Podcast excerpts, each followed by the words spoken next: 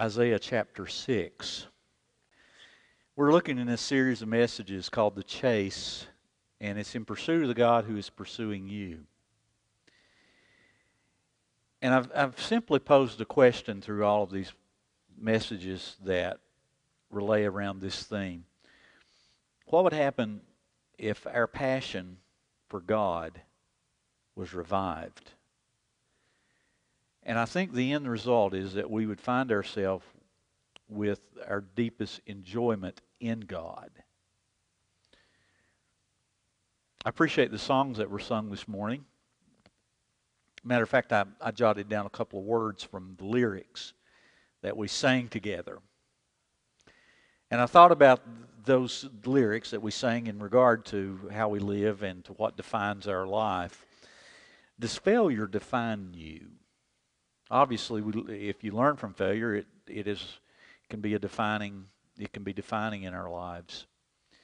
But it doesn't have to be our identity. So failure can be an opportunity for us to have a readjustment in our life and for things to change. This is a somber message.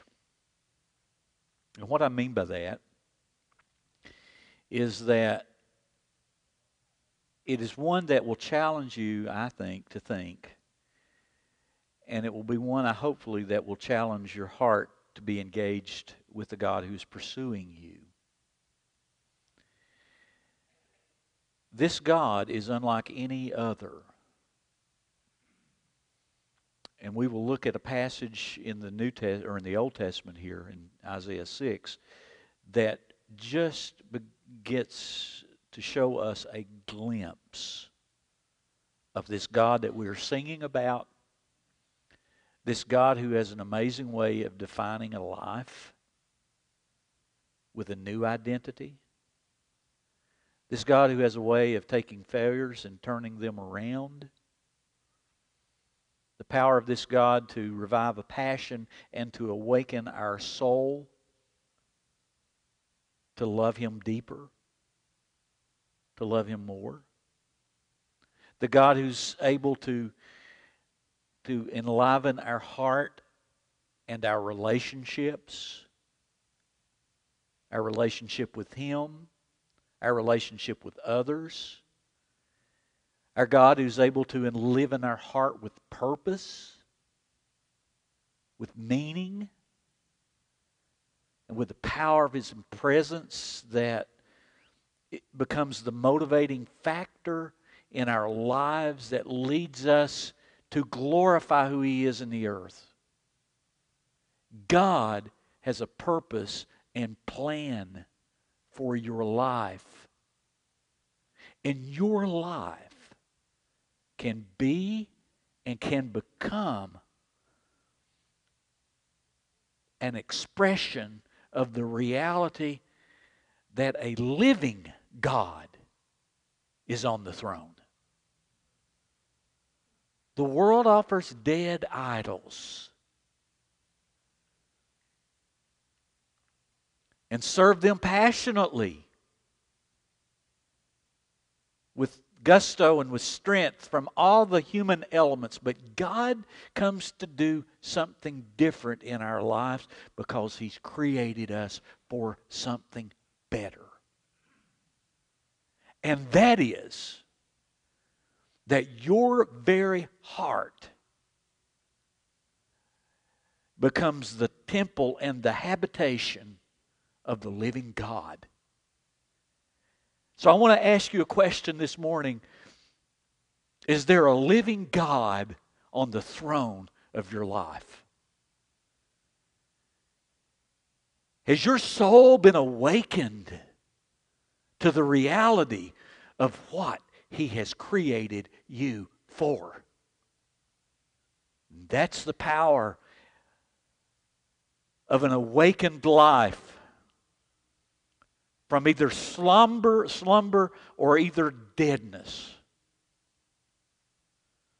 It's the power and reality of a living Lord that defines our very existence. and then empowers us to live it for His glory. Isaiah chapter 6 begins with the reality of a sad, sad, sad situation. It was sad.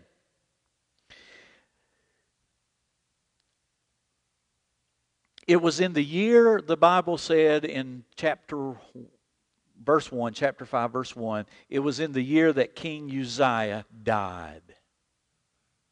Now that's sad.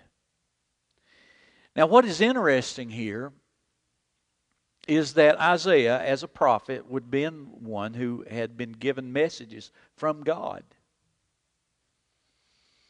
And Isaiah chapter, chapter 1, Isaiah literally talks about the things that was going on in their nation that God wasn't pleased with, how they'd left God, how they'd broken the covenant, how they lived their lives for themselves he goes on to talk about all the things that, that people moaned about and groaned about and complained about. And people would just shake their head and they would say, can, can there be a revival of any kind of hope in our lives? It was, it was in a time of spiritual decline. But it was in this year that King Uzziah died that God gave him an encounter. You see, prior to this, Isaiah had a message. Even before we find the calling, he had a message. And in chapter 1, I want you to look at these verses here. In chapter 1, go back to the screen prior. He said, Listen, O heavens, pay attention, O earth. This is what the Lord says The children I raised and cared for have rebelled against me. Even as an ox knows its owner and a donkey res- recognizes its master's care, but Israel doesn't know its master. Oh, what a sinful nation. They are loaded down with a burden of guilt. They're evil people, corrupt children, and they have rejected the Lord. They have despised the Holy One of Israel and turned backs on their backs on him. Why do you continue to invite punishment? He asked. Must you rebel forever? And then he says this You're not thinking right. Your head has been injured, and your heart is sick. Now, this was You'd say, this is bad news. This was, wasn't a real encouraging message. No, but it was true. Matter of fact, you get to chapter 5, and it gets even worse. Here is a prophet who is pronouncing woes. And when I when they say whoa, you know, I mean it's like whoa. We we say whoa like whoa. It was like whoa, it's like whoa. You get it? Yeah, it's not woe, it's whoa. And it literally, Isaiah pronounced a curse. Now here's a guy you would think that would you'd want him you would want your preacher upbeat and your prophet if you had a visiting prophet who come to town. Wouldn't you want him upbeat and happy? And here's a here's a here's a message and he says and he he pronounces a bunch of woes. Matter of fact, there's seven of them that, that he, he, he gives us in, in Isaiah chapter 5. Go ahead and go to this one Isaiah 5. He gives us five woes, and basically, keep on going. You'll get there. Keep going. Isaiah 5, he pronounces five woes. And basically, I'm going to summarize them for you. He basically said, You're a materialistic culture. You're, you're worried about playing Monopoly, but with real land. Basically, he says, You're filled with selfish greed. He says, You're pleasure seeking culture. These are, these are kind of synopsis, okay? He says, You're a pleasure seeking culture. You look for the party. You look where the quote unquote fun's going to be. Then he says you have become cynical and defiant about your own sin. You say, "Yeah, God's on the throne, let him, you know, let him come and do his thing." You become cynical about sin. You have forgot your master. You're not thinking right, and you're sick in the heart. Chapter 1. Then he said, Whoa, there has been a reversal of moral standards. You're calling what is blatantly wrong right. And there has been a complete foundational reversal in your culture. And then he says you have this prideful arrogance and self sufficiency. You don't need God, you've got your own life to live.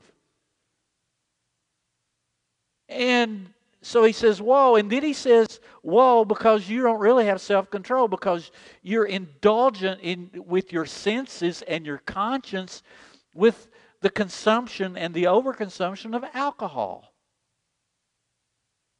He said, You're not thinking right. And you have lost self control. You have given your control over to this drink. And then he goes on to verse 23 and he, he pronounces woes and judgment on all of this. And then he goes on to say, and there's corruption in, in your leaders. There's a lacking of integrity and justice.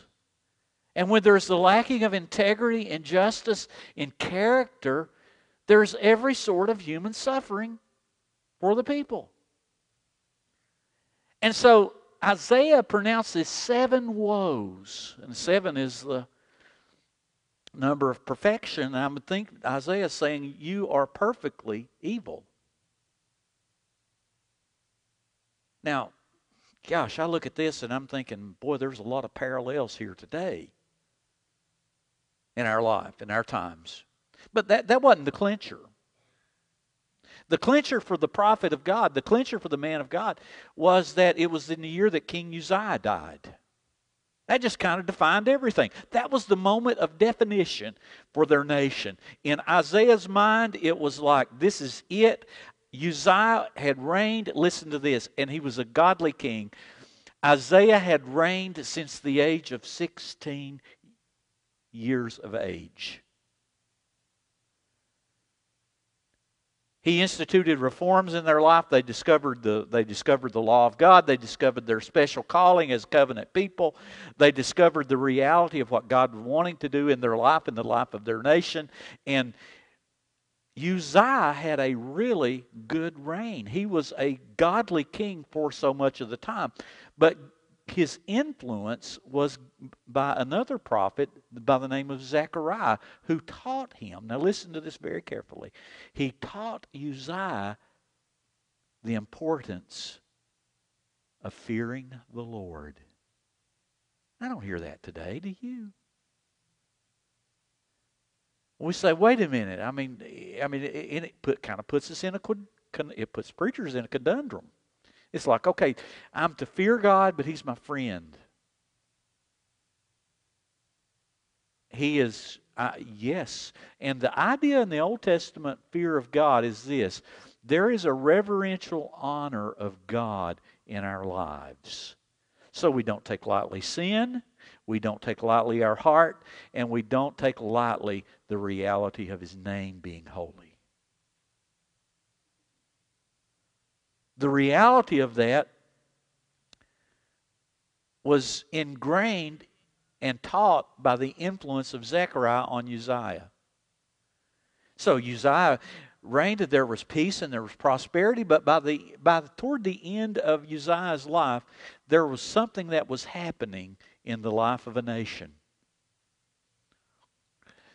The peace, the prosperity, all the things that they enjoyed that God gave them. See, Listen, it's not the hard times you have to watch out for, it's the prosperity. it's when the things are going well in your life. That's, the, that's when you really have an, a real tendency to get off key. That's, that's the moment of time. It's when things go well. I'll, I'll, honestly, you know, in, in, when difficult times in your life, you will press into God. You will seek God. You will search for God. You will cry out to God. You will not just play, pray a religious prayer like, okay, Lord, help me and help everybody, help my neighbor, help, and now lay me down to sleep. I mean, you press in at the altar and you say, oh, God, my life is hurting. Know what I'm talking about?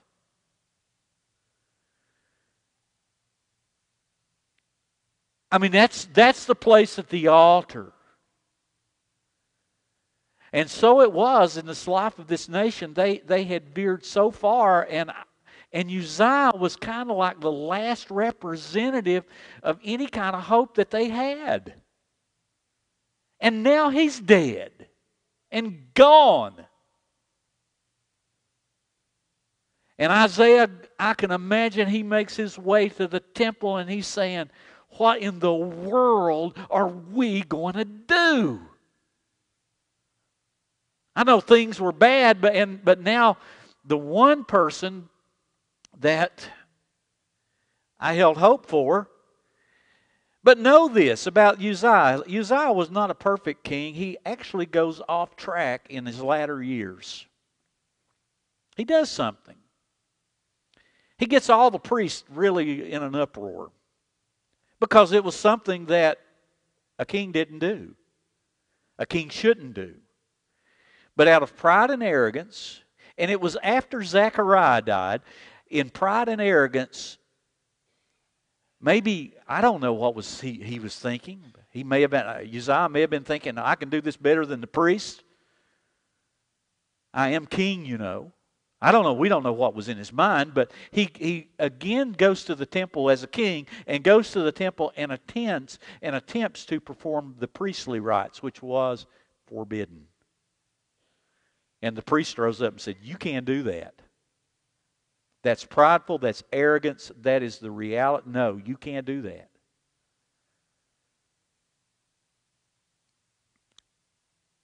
But yet, this was a man who did have a heart for God. And the nation that he was leading was going far, far away. Isaiah is sad. Isaiah is grief stricken. Isaiah is realizing that unless there's some sort of change, it's not good. It was in the year that King Uzziah died, around three, about around 740, 739 BC, that there was a defining moment that happened in the temple. It was a defining moment. He had already had the messages, but now he had something that went down to the very depth of his heart and to his soul. And let's look at the scriptures together. Look at these verses. In chapter 1 again, go ahead and back up again. I'm taking you back. On forward. In the year that King Uzziah died, he said, I saw the Lord. Say that with me. I saw the Lord. Kind of let that sink in just a second. Matter of fact, the word for Lord there, if you'll notice, is, and this is, an, this is a word that is capital L, small o, R, D. Other places in the Old Testament, you find capital L, capital O, R, D. The word he uses here is the word Adonai, Hebrew word. It's not the name of God. He's saying, I saw the Lord Adonai, the one who is sovereign, who's the king. It was in the year that King Uzziah died that I saw the king. Get it? I saw the Lord. He was sitting on a throne. And I could imagine as the girl sang, Lord, my world is not so right, or it's not so right right now. But when God's on the throne and you see God on the throne, the wrongs become right. Because you know that failure, that because it's been this way for years, and all the things that become to define our lives doesn't have to be the defining mark. Isaiah said, I saw the Lord. And he was high and he's lifted up. He was, in his train. Now, this is not like a choo choo train, folks. Okay? This is the train of his robe. It was flowing like you would think of, I would think of a wedding gown. You know, the, the train, right? The train filled the temple. In other words, his presence was all encompassing. It, it, it filled the temple. He said, I saw the Lord. I looked up and I saw the Lord. And I'm thinking, boy, he's thinking, I'm sure glad I went to church that Lord's Day. because it made all the difference. I want you to know that I've had some defining moments in church. How about you? I'm so glad that I was at church on July the 26th, 1976, on a Sunday night. There was a defining moment that evening for me, and I remember the day. Some people can't remember the day and time, and I get that. That's okay. But I can remember the day and time, and I remind myself of it often. Defining moments.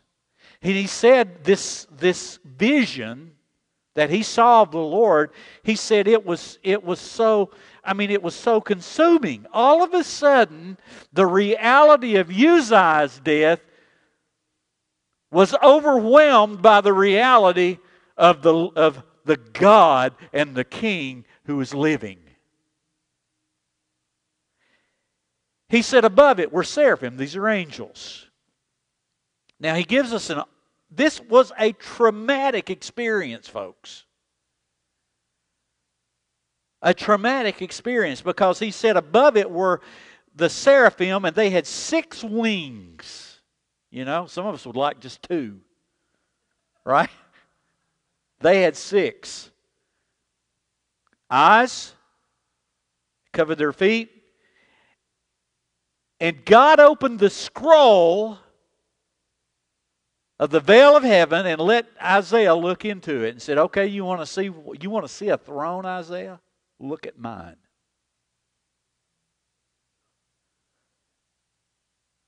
They covered their face because God is holy. And they had two they, they had two wings that covered their feet, and then they had two that flew around. So you can imagine this host of heaven. It's hard for me to imagine.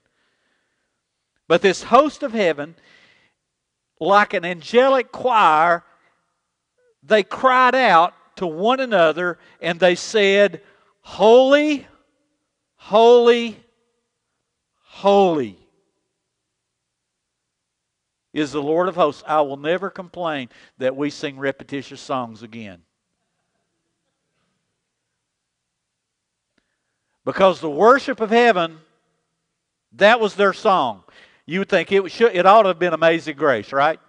And it ought to have been four choruses or four stanzas and then add the Tomlin version of My Chains Are Gone to it. I mean, they'll just click it off, and it will one day. But this day was the defining moment that defined his life. He said, I saw the Lord. He said, they cried out, Holy, holy, holy is the Lord of hosts. The, whole, the Lord is Yahweh there. He is the name of God. I saw the King high and lifted up, Adonai. I now see Yahweh in his the covenant making God who is full of glory. The whole earth, he said, is full of his glory. Let me tell you, everything that God touches is full of glory. The earth was without form and void. Darkness covered the land. And then God said, Let there be light. And there was light. And there was the glory of light. And God said, Let there be. And there and everything that He said, Let there be to, there was. Because He's God. And everything that God created and God touches reflects His glory. There is a glory in the sunshine. There is a glory in the robins who are in our yard and they're singing and they're they're doing what God created them for their for His glory. There is a glory in a mountainous in, in the mountains that I that we look at and we look and we say, oh, those magnet it just does something in our hearts. Why? Because God, we we automatically intuitively respond. Oh, that's awesome. You look at a great waterfall, the grandeur of it. It takes your breath. You go, whoa, look at that. How awesome it is. Everything within us reflects the reality that the Creator points back to Him, and we say, oh, even the atheist does it, unbeknowingly. I listened to an interview the other night, and the guy was telling me why, telling uh, in this interview why he was a philosophical atheist. And I thought, well, that's good. And then he began talking about his health, and he said, thank God. And I'm like, it just slips out. Why does it slip out from the mouth of an atheist? You know why it slips out? Because our hearts betray us. It betrays us. We're created in the image of God. It's stamped on us. We can suppress it. We can say, hey, and really, God is our biggest problem. You say, man, the problems around us are so bad. You get worried about the problems around you. I tell you, you got a bigger problem. And our culture has a bigger problem, and the problem is God. What are you going to do with the Holy God? What do we do with, with the Holy God who is majestic and glorious? And, and this is exactly what Uzziah, you think Uzziah went to church overwhelmed. He left overwhelmed. He said, What a, oh my goodness, what am I going to do with this holy God? You see, here's the first thing with, with the reality of this in this message, and it's this. An awakened heart, there's three things here. An awakened heart, what does it look like? Here's what it looks like. An awakened heart is awakened to the holiness of, of God is sovereign and supreme in all of his glory.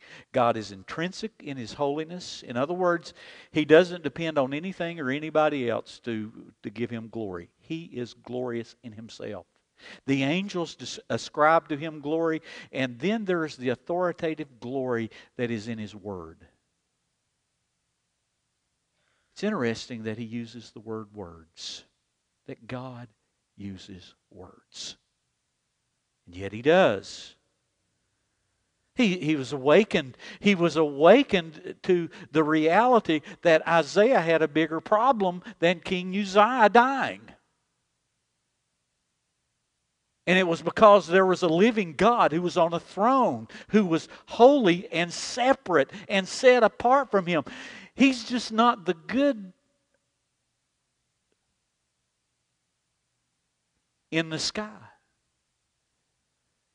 He is separate from us. He is apart from us. And we can never attain the reality of who He is. And yet, Isaiah knew the Old Testament. To, to be holy as God is holy, how can you do that? God is our problem.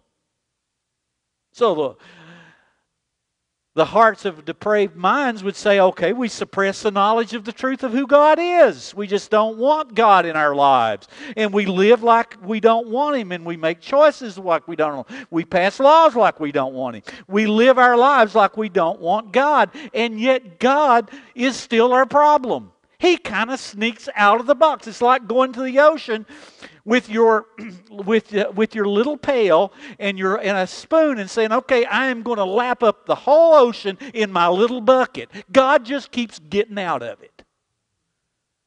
God is our problem.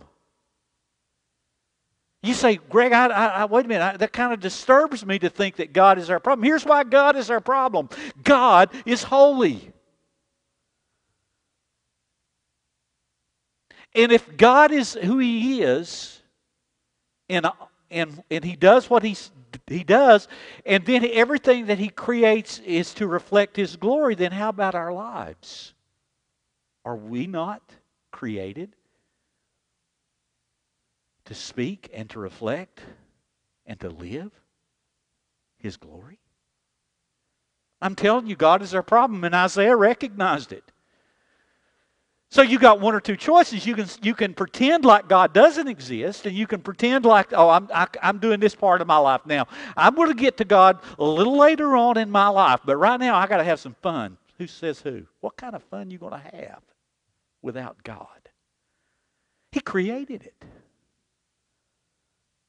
He created it. Listen, there's nothing illicit out there for you that will not lead you into heartache and to anxiety and into a feeling of guilt and shame. See, the opposite of glory is shame. There's nothing out there that this world has to offer you that might entice you away and even draw a sinful heart away from the reality of what is greater than His glory. Because in the end, His glory must be dealt with. I saw the Lord. Changed his life. Changed the real uh, the reality of his life. And so I want you to notice what he how he responds to this. Oh, I've got to hurry on. But notice how he responded to this. Go to the next one.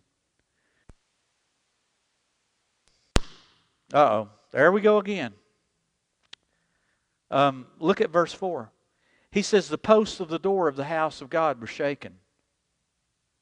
I mean, that day there was there was a shaking going on in the church house. And the voice of him who cried out, the house of the Lord was filled with smoke. Now, you and I would say, okay, there's a fire. Somebody's called the fire department, right? I mean, this thing was awesome. And and it was it was indescribable for Isaiah.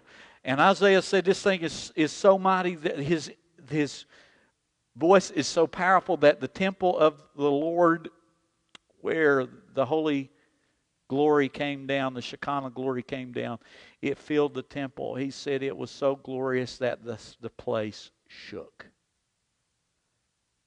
And it was filled with smoke. And I said, now this was the guy that said in chapter 5, Woe. This was the guy that pronounced woe and said, Don't you know what you're doing? And, and he looked at the culture and says, Don't you see these things that are grievous in the sight of God? He looks at himself and notice what he says Not woe is my neighbor. Not, no, not woe is the darkness in the world. Not woe is all the evil things that are going on around me. He says, What? Woe is I have a problem.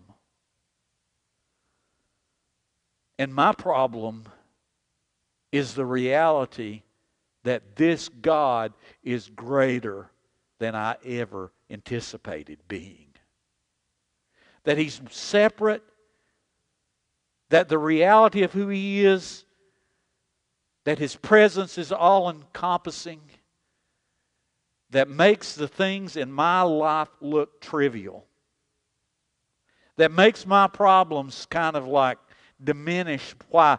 Because He is greater. And He says, Woe, and not only that, then I begin to look inside my heart and I say, Woe is me. Because I am a man of unclean lips. God's word, my words. And when you compare what God says and who I am, I dwell in a midst of a people of unclean lips. I hear it all around me. I hear the profanity, the cursing, the using God's name in vain. I hear all the, the cynical snides against the reality of the holiness of God. And he said, I recognize that. He says, but Lord, it's me, it's me. And it's like the old gospel song, It's me, it's me, O Lord, that is standing in the need of prayer. I can't fix me. I can't.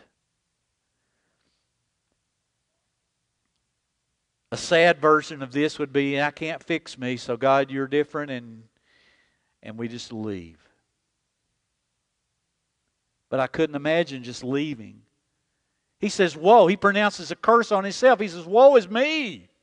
I am deserving. I am deserving of judgment of God.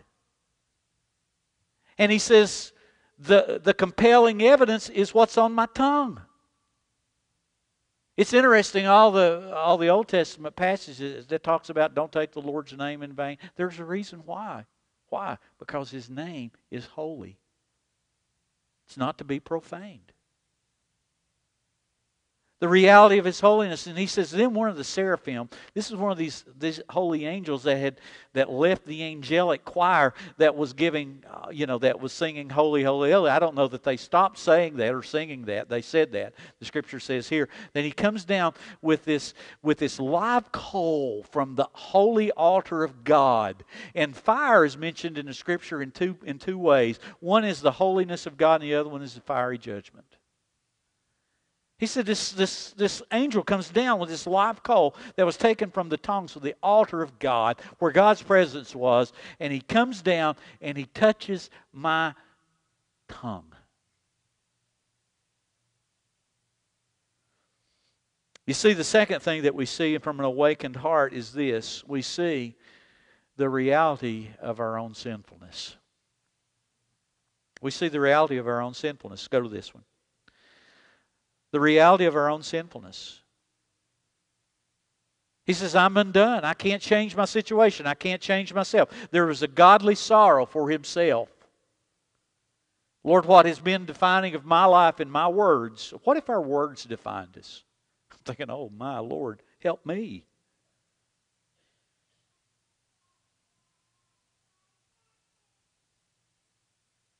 A godly sorrow, desperate sense of need.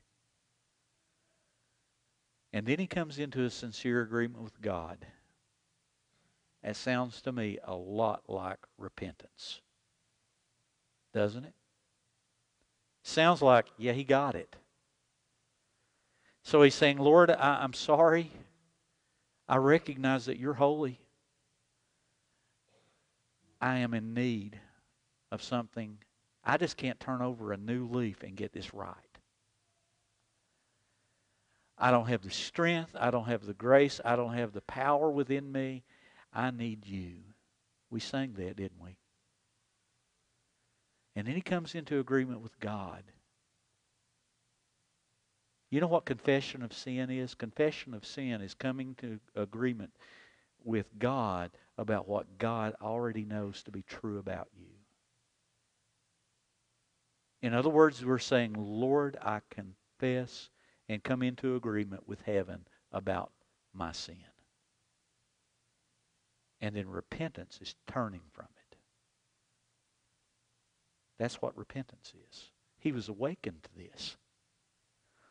I am sure that with this encounter and an awakened soul that Isaiah's life changed.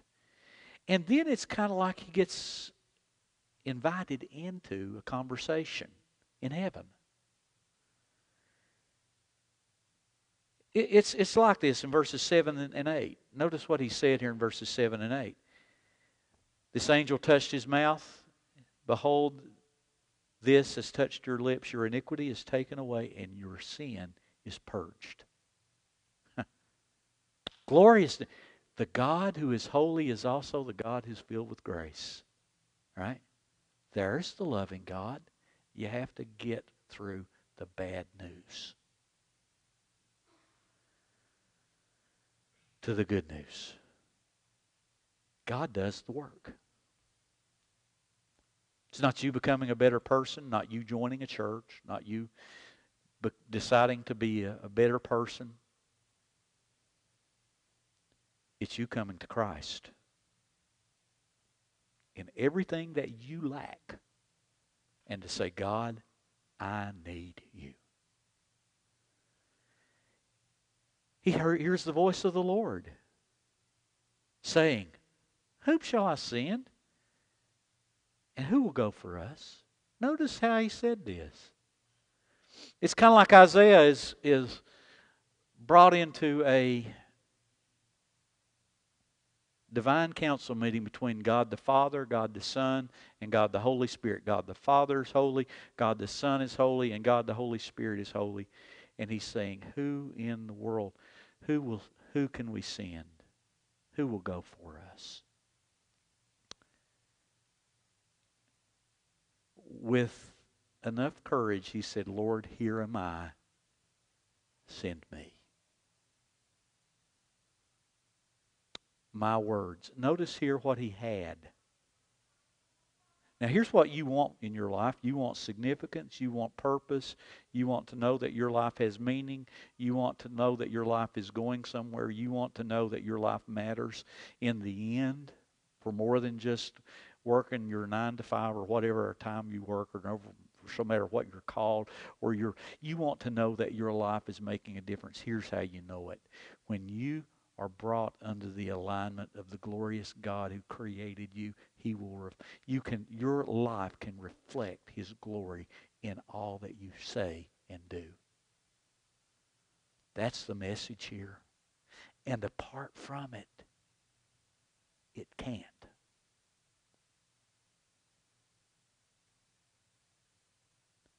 So who who will I say send me? I will I will go, Lord. What could happen in an awakened heart? Here, here's the last thing an awakened heart, an awakened heart, awakened to the need for personal cleansing and being set apart for God. That's the reality of it. That's the reality of it. What could happen in your hearts? What could happen in our community? What could happen in our church? What could happen in our lives? What could happen in our nation?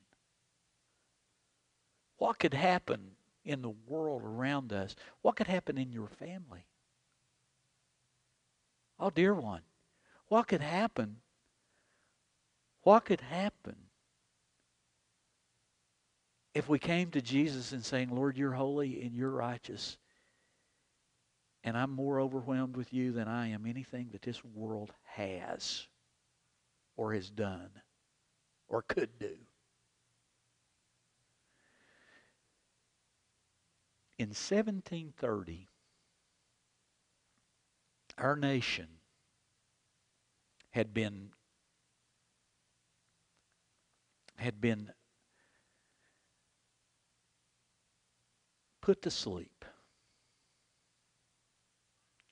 There was a spiritual lethargy that had pervaded the land. You see, it was their forefathers who got over on the Mayflower and had come and with a religious fervor to serve God. And by 1730, there was 13 colonies kind of all doing their own little things. And there was a spiritual lethargy that pervaded through the church. I mean, you talk about dead. They were dead. There was a whole generation that had been raised up, and their generation before them knew God, and there was a generation of their children that came along. They hadn't the great experience. They were more consumed with building wealth. And so they did. With wealth comes pleasures and all of those things, and there was a spiritual lethargy. Matter of fact, it was so pervasive that it became uh, it became apparent to the many of the ministers. Theodore Frelinghuysen, I think is his name, was a Dutch reformed. He came and he preached, and he said he, he it, it just struck him being in America, the place of religious freedom. He said it just struck him how dead the churches were.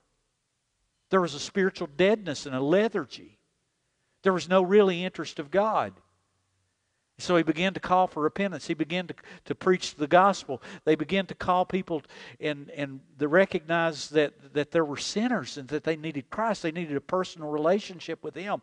And, and uh, that they needed to be more than religious, that they needed this personal God. to change their life, and he began to preach. Another young minister who was named Jonathan Edwards, who became one of the premier theologians of that era, who, who, uh, who was president one time, I think, of Princeton.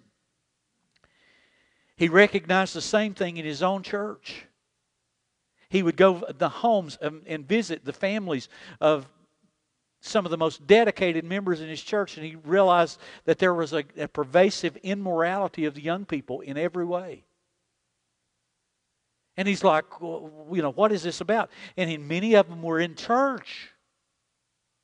And, and it was it, it really disturbed him. It, it, it, struck his heart.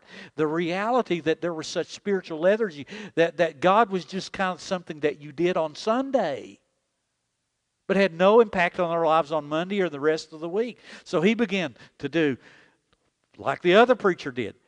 He began to talk about repentance, to talk about the importance of God, the reality of the holiness of God. And then something happened. A prayer meeting breaks out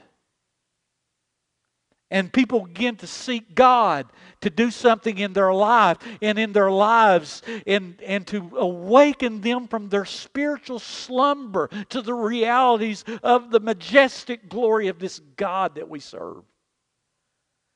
And all of a sudden, in between the years of 1730 to 1740, there was this reality of revival that began to spark, and it began to spark in these little churches People who were seeking God, people were looking for God, people were not looking to be entertained, they were looking for God. And all of a sudden, God begins to show up and working in people's lives. And then there's a, an English preacher who comes named George Whitefield over from uh, across from a faraway land, and he begins to preach up and down the seacoast. This man, young man, was probably at the age of 30 or 24 at the time. And all of a sudden there was an awakened interest in God that would bring that would bring the reality of God into people's lives. And George Whitefield would go from seacoast to seacoast and inland. That's why you have, you know, if you ever wondered why there's so many different denominations in, in our country, then thank God for the First Great Awakening.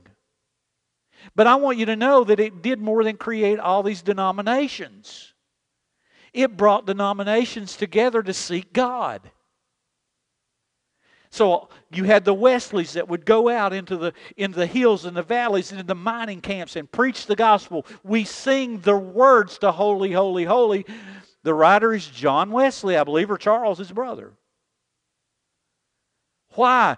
Because there was something that encapsulated their heart. They wanted more than religion, they wanted God. And I'm saying, I'm just simply asking you this morning what could happen in your life, in your family, in your church, in your community, and in your nation if we, as God's people who are called by His name, saw the Lord high and lifted up and lived like it. He will automatically raise you up to higher purpose. Look up. Dear heart, discouraged one, you're discouraged perhaps with your family or discouraged with things going on. Look up and take courage. The Lord is on his throne.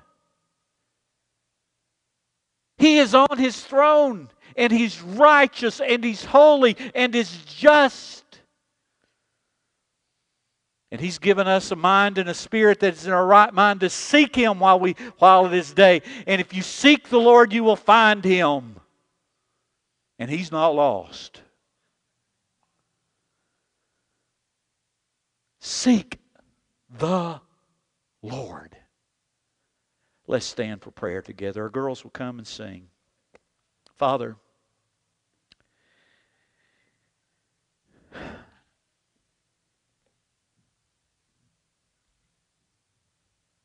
Oh, how we need you, Lord.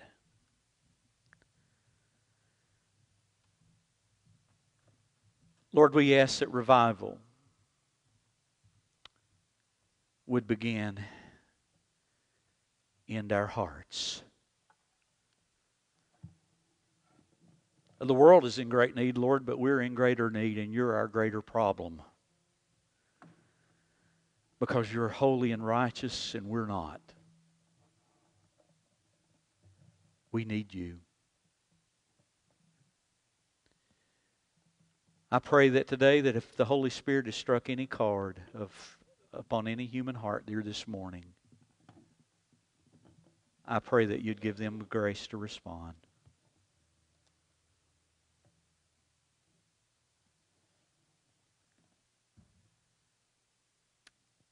I pray, Jesus, and ask that you would be pleased to do this work in our lives and give us grace to repent and turn to you. You are the living God. And indeed, the living God brings life and in its fullest. I pray that you'd grant us not only the grace and mercy, but the willingness to say, Lord, here am I. Send me. You may send us across the street to our neighbor to show love, to show the power of your grace and forgiveness. You may grant us words of forgiveness. Somebody that perhaps has wronged us. You may grant us the power with words to speak love and grace and mercy. And oh, Jesus, we ask that you would. Search our hearts, O Lord, and know if there's any wicked way that is in us, that we may turn to you, the living God, and find life. If there's any here, Lord, that have never trusted you as Savior and Lord, they realize today that they're in, in need. Give them courage and give them grace to simply say yes to you to turn their hearts to you for the sake of Christ. For revival in our land, in our nation, in our community. Lord, there's no greater problem that we have in our community than you and your holiness. I pray we'd lean into it today for Jesus' sake. Amen.